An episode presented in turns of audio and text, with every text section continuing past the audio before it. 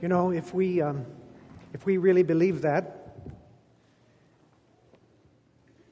if we really believe that Christmas is about God coming to be with us, then it changes everything.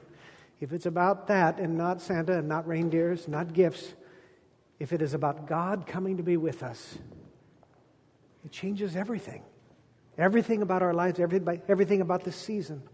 And of course, that's what we believe it is about.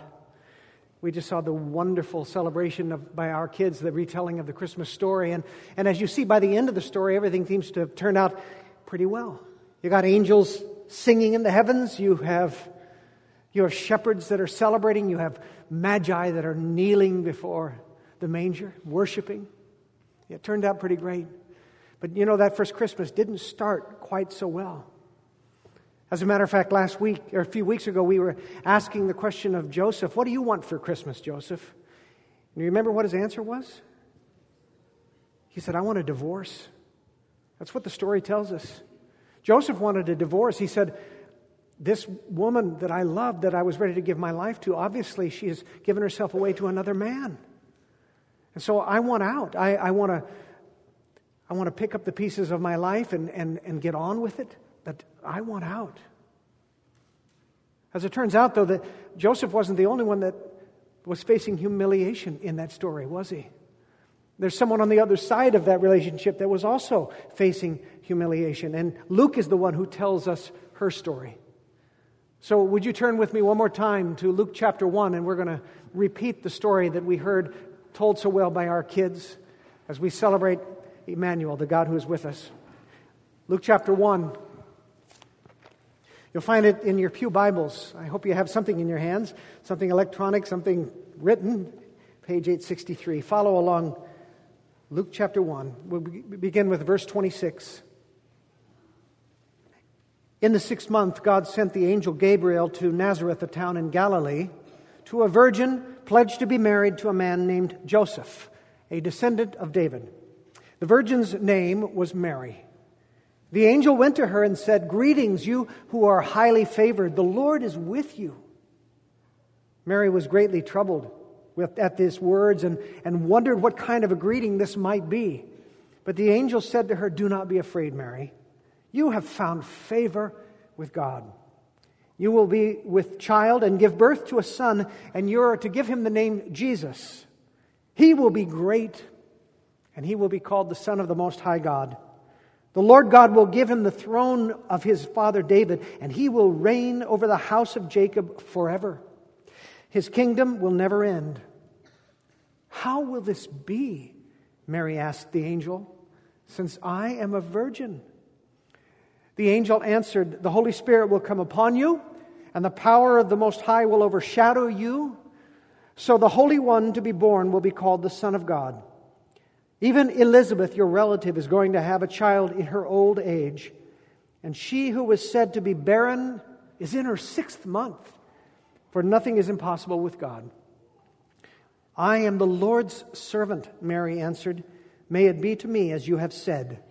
Then the angel left her. At that time, Mary got ready and hurried to a town in the hill country of Judea, where she entered Zechariah's home and greeted Elizabeth. This is the word of the Lord. Let us pray. Holy Spirit, would you appear to us today? Would you speak words to us today, just as you did 2,000 years ago? And may we, like your servant Mary, respond in obedience. For we, we pray it in Jesus' name. Amen. I have no idea how many times I have read the story I just read. Certainly, I've read it for 26, coming on 28, uh, 27, coming on 28 Christmas Eves. And yet, when I was reading it this week, I saw something I had never really noticed before. It comes in verse 39. If you still have your Bibles open, take a look. Verse 39. It says, At that time, this is right after the appearance of the angel, Mary got ready and hurried to a town in the hill country of Judea, where she entered Zechariah's home and greeted Elizabeth. When you take a look at a map, you will notice that the distance from Nazareth to the hill country of Judea is about a hundred miles.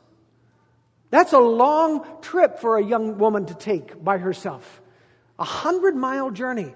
And we are told that she hurried to the, t- to the hill country of Judea from her city. So here's the simple question Why did Mary hurry out of Nazareth to make such a journey? Why did she hurry? Why? Because suddenly she was pregnant, right? Suddenly she was pregnant. That baby bump was going to appear. Everyone would know it. Everyone would know that she and Joseph weren't married yet. Everyone would assume that they jumped the gun and her reputation would be destroyed. And since Joseph was very well aware that they had not yet jumped the gun, that meant her relationship with her fiance was destroyed too, right? So by the time that Mary utters those words that are so famous to Gabriel, by the time she says, Okay, I am a servant of the Lord, I will do as you have said, by the time she got those brave words out of her mouth, Mary knew that her good reputation was history. At the very least, she would be the humiliated laughing stock of her little village. And she would also be perceived by her fiance as an adulteress. That was her lot. That was the price she would pay for this call upon her. Now, I got to tell you, if I were in Mary's sandals, I might have been tempted to say one more thing to the angel. Listen, Gabriel, I appreciate you telling me this in person. Now, I wonder, would you mind appearing to every other person in Nazareth and tell them the same thing? Because no one's going to believe me. You have just ruined my reputation. You've ruined my life. Why did Mary hurry to Elizabeth's house a hundred miles away? Perhaps because no one would know her there. And she wouldn't have to endure the endless tisk, tisk, tisks and the points of the hometown crowd, much less the stones that might be thrown at her by the elders of the village. The people of Nazareth could be a very tough crowd, and she knew it. Of course, Gig Harbor is different. We don't care so much what people say about us in this community, right? In little old Gig Harbor, we don't worry about keeping up appearances, about how others perceive us, right? Reputation isn't as important to us as it was to Mary, right? Right. We've been talking all year together about what it means to be a true disciple of Jesus. For those of you who are visiting us, this matters to us. We've been asking the question what does it mean to really be a true disciple of Jesus? Not a play actor. There was a word that Jesus used that meant play actor. What is it? Hypocrite. We're asking, we don't want to be a hypocrite. We don't want to be a person that claims to believe one thing on Sunday morning and then goes about their business the rest of the day. So we, uh, rest of the week. So we've been asking, what does it mean to be a true disciple of Jesus Christ? And as we learn from Mary this morning, sometimes it means putting your reputation on the line. You see that? I spoke to a man this week who has been trying to take this disciple making call of Jesus more seriously, which means he wanted to try to talk about the Lord in some way in his work setting. That's not easy to do for any of you who have ever tried that, right? So they were gathered for a big Christmas meal around a huge table at a restaurant. He was on one end, the rest of the crowd was on the other end, and these conversations were taking place around across the table. They were talking at his end about some pretty intense stuff. A guy was going through some marriage issues, and, and they were just talking about what to do, how to solve, how to deal with these issues. And finally, my friend screwed up his courage and said, Well, you know, Jesus said, and he says, The moment I said the word Jesus, the whole table went dead quiet. Everybody on the other end of the table stopped, turned, and was looking right at me. For those of you, any remember the E.F. Hutton commercials? Yeah, that's, he said, that's what it felt like to me. Suddenly, everything stopped. It was dead quiet, and they were asking, who is it that would dare quote the name of Jesus at a dinner party? He, as he was telling me later, he said, you know, I want to be a good witness, a good example for Christ, but I, I'm afraid. I don't want to be known as the religious loon. Have, ever, have you ever been there? We, we don't want a reputation as that religious loony bird. We want to be well received by those who are around us. We want respect. But every time you try to re- mix religion into the, into the story, especially Christianity, especially the name of Jesus into it, you risk marring your reputation. And, and for those of you who are not yet a follower of Jesus, but you're beginning to pay attention, you're beginning to take him more seriously, your family might think that you're just crazy. I have a physician friend of mine who decided to study the Bible for himself, and he came ultimately to believe that the claims of Jesus were true. And so he decided to follow him, and his entire family thinks that he's lost his mind. In that moment of opportunity, when Gabriel told Mary how God was going to use her, she had a thousand questions swirling around in her brain, but her brave response was this Okay, I'll do it. Even though it probably means that people will never look at me in the same way again. Have you ever held back from doing what God wants you to do for the same fear? That if you were to really obey Him, if you were to really live your life the way Christ calls you to do, that people would not look at you in the same way. Could it be that God is even now calling you to do something? What would that look like? Is it having the courage to ask that friend to come to Christmas Eve for the first time? Is it having, is it having the courage to, to ask a couple to come with you on Monday night so that you can, you can find out how to better, have a better marriage together? Is it, is it asking them to come to Christianity Explored to, to grapple with the doubts and the struggles that they face? Is it having the courage when someone says, You know, I'm fighting cancer, I just found out, to say, have the courage to say, Could I pray for you? What is it that God might be calling you to do that puts your reputation at risk? Yes, it, it could do that, but it could be that, as it was with Mary, you end up developing a new reputation a reputation as a compassionate and courageous and committed follower of Jesus who really seeks to live on Monday like they claim to live on Sunday morning. Doesn't the world need more of that?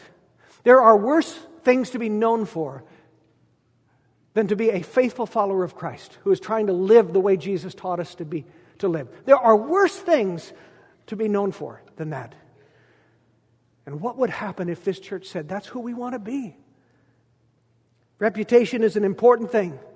But if you are living in obedience to God, if you are living a life as Jesus tells you to live, let me tell you this you do not need to worry about your reputation. If you are living the way God is calling you to live, God will protect your reputation and He will use you in a powerful way. And so I want to ask you this morning this question are you so worried about appearances, about your reputation, that you have managed to hide entirely from others what it is that the Holy Spirit is trying to do in you and through you? And is it time for you to come clean with the world? Mary's response is not a bad one. In fact, I think it's one of the great responses of faith in the Bible. I am a servant of the Lord. I will do what you have said. What would it mean if we sent out this morning 1,300, 1,400 people who said, you know, I'm not going to worry about my reputation. I'm going to answer the question this way I am a servant of the Lord, and I will do what you have said. We need more of those kind of people. And may the Lord give you the strength to be that today and tomorrow and this Christmas and into the rest of your life. Let us pray. Lord, we confess that we want very much to be liked. We want to be respected. We want to be part of the gang. We don't want to be viewed as the religious loony character, kind of pushed off to the side and not taken seriously. We don't want that. And yet, Lord, we watch this young woman who put everything on the line to be obedient to you and how you have honored her, how you have raised her up. There is no human being that has a greater reputation now than Mary. Because as a 14 year old girl, she said, I am a servant of the Lord and I will do what you have said. Lord, this day, this week, may we be those kind of people. We're willing to risk reputation, willing to risk the scorn of some so that we might speak the truth about what Jesus has done in our lives. Give us that courage, Lord. We can't do it without your strength and your spirit. And we ask it in Jesus' name. Amen.